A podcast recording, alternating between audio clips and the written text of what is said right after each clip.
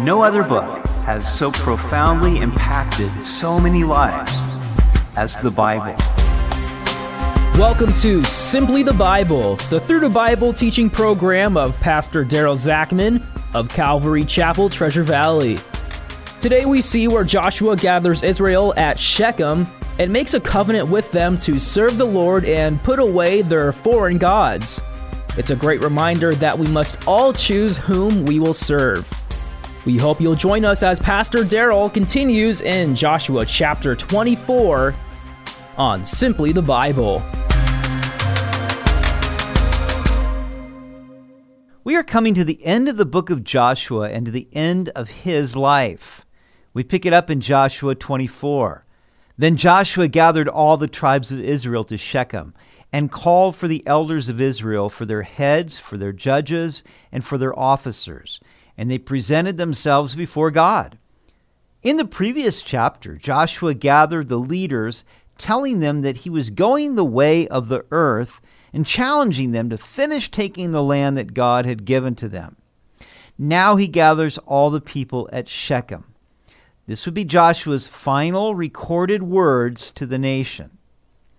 And Joshua said to all the people, Thus says the Lord God of Israel, your fathers, including Terah, the father of Abraham and the father of Nahor, dwelt on the other side of the river in old times, and they served other gods.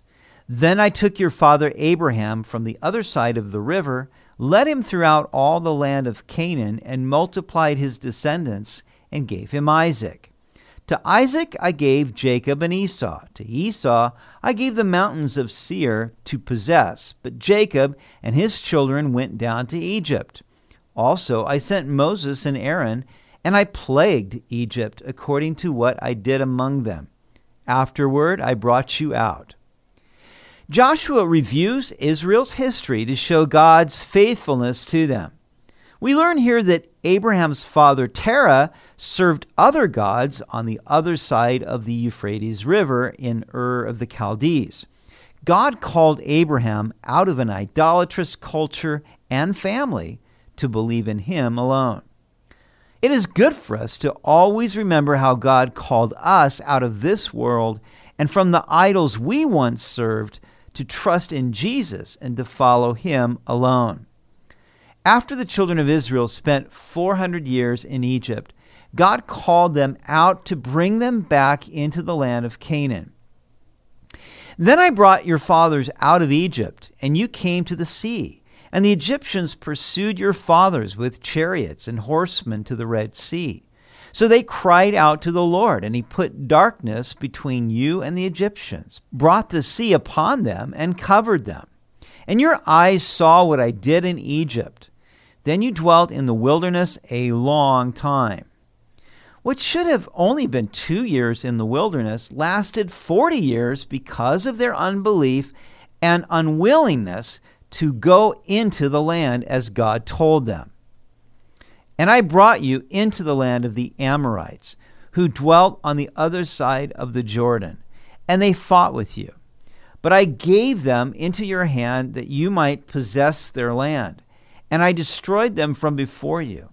Then Balak, the son of Zippor, king of Moab, arose to make war against Israel and sent and called Balaam, the son of Beor, to curse you. But I would not listen to Balaam. Therefore he continued to bless you. So I delivered you out of his hand. God protected them from all the attacks of the enemy and gave them the land on the east side of the Jordan. Verse 11.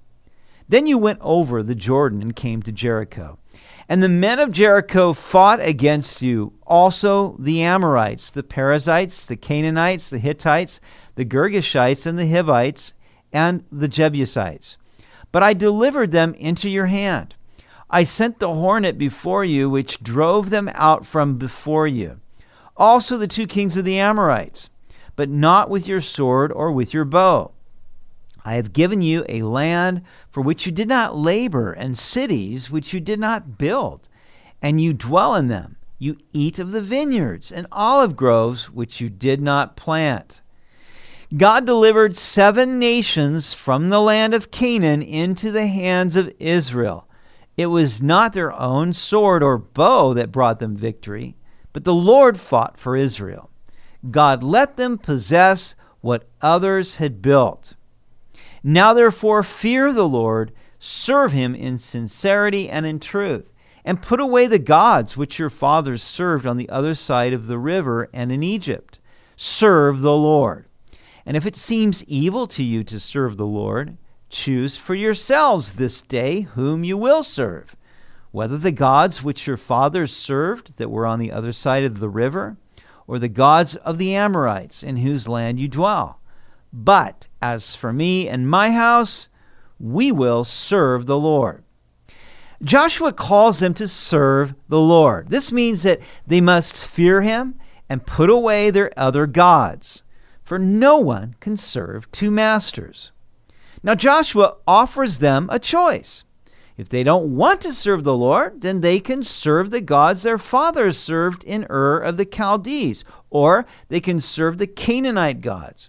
Joshua recognized that every person is incurably religious, and we will all worship someone or something. But the worship of the Lord can never be forced upon anyone. We must each choose whom we will serve. I believe that Joshua put it to them this way because he could see them lapsing into the belief that they could serve the Lord while still holding on to their idols. Joshua brought the issue into the open that they needed to make a choice between one or the other. Joshua had always led by example, and this was no exception. Joshua had made his choice, and he spoke for his entire household. As for me and my house, we will serve the Lord. It is good when a man can speak for his household. Joshua demonstrated that before leading the nation, he first led his own family into the worship of Yahweh. Oh, that that would be the case for all of our families. So the people answered and said, Far be it from us that we should forsake the Lord to serve other gods. For the Lord our God is He who brought us and our fathers up out of the land of Egypt from the house of bondage, who did those great signs in our sight, and preserved us in all the way that we went and among all the people through whom we passed. And the Lord drove out from before us all the people, including the Amorites, who dwell in the land. We also will serve the Lord, for He is our God. The people wanted to distance themselves as far as possible from forsaking the Lord. How could they do such a thing as that? They agreed with Joshua that it had been the Lord who had delivered them from the bondage of Egypt and preserved them in all their ways. It was the Lord who had driven out their enemy before them. When I consider all that the Lord has done to deliver me from my sins, to preserve me and my household in all our ways, and to give us our heart's desire in pastoring his church, it fills my heart with gratitude and causes me to want to be loyal to him. The children of Israel made their choice. We also will serve the Lord, for he is our God. Verse 19. But Joshua said to the people, You cannot serve the Lord, for he is a holy God. He is a jealous God he will not forgive your transgressions nor your sins. If you forsake the Lord and serve foreign gods, then he will turn and do you harm and consume you after he has done you good.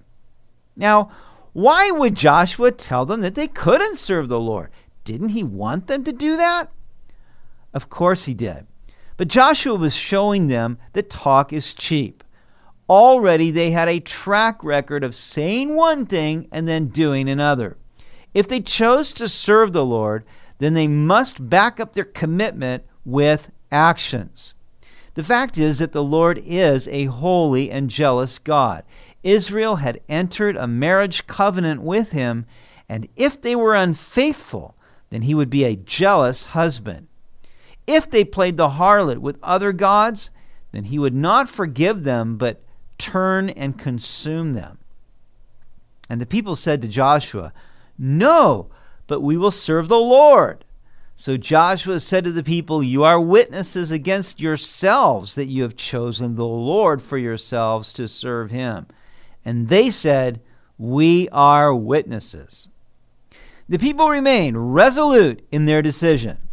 And Joshua said, Okay, then you are witnesses against yourselves. Today you've made your choice. And they agreed. We are witnesses. Now, therefore, he said, Put away the foreign gods which are among you, and incline your heart to the Lord God of Israel. And the people said to Joshua, The Lord our God we will serve, and his voice we will obey. In other words, we'll put away our foreign gods. Having brought them to their own willing decision to serve the Lord, Joshua now deals with the problem at hand.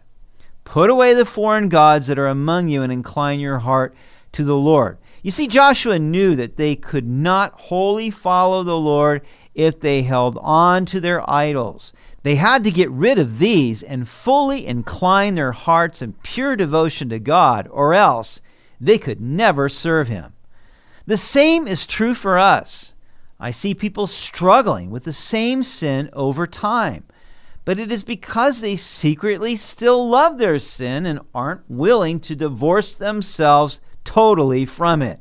We must hate our sin and throw it out if we would truly serve the Lord. The people agreed that they would serve the Lord and obey his voice. So Joshua made a covenant with the people that day and made for them a statute and an ordinance in Shechem. Now, this was the second covenant that Joshua made with Israel to serve the Lord.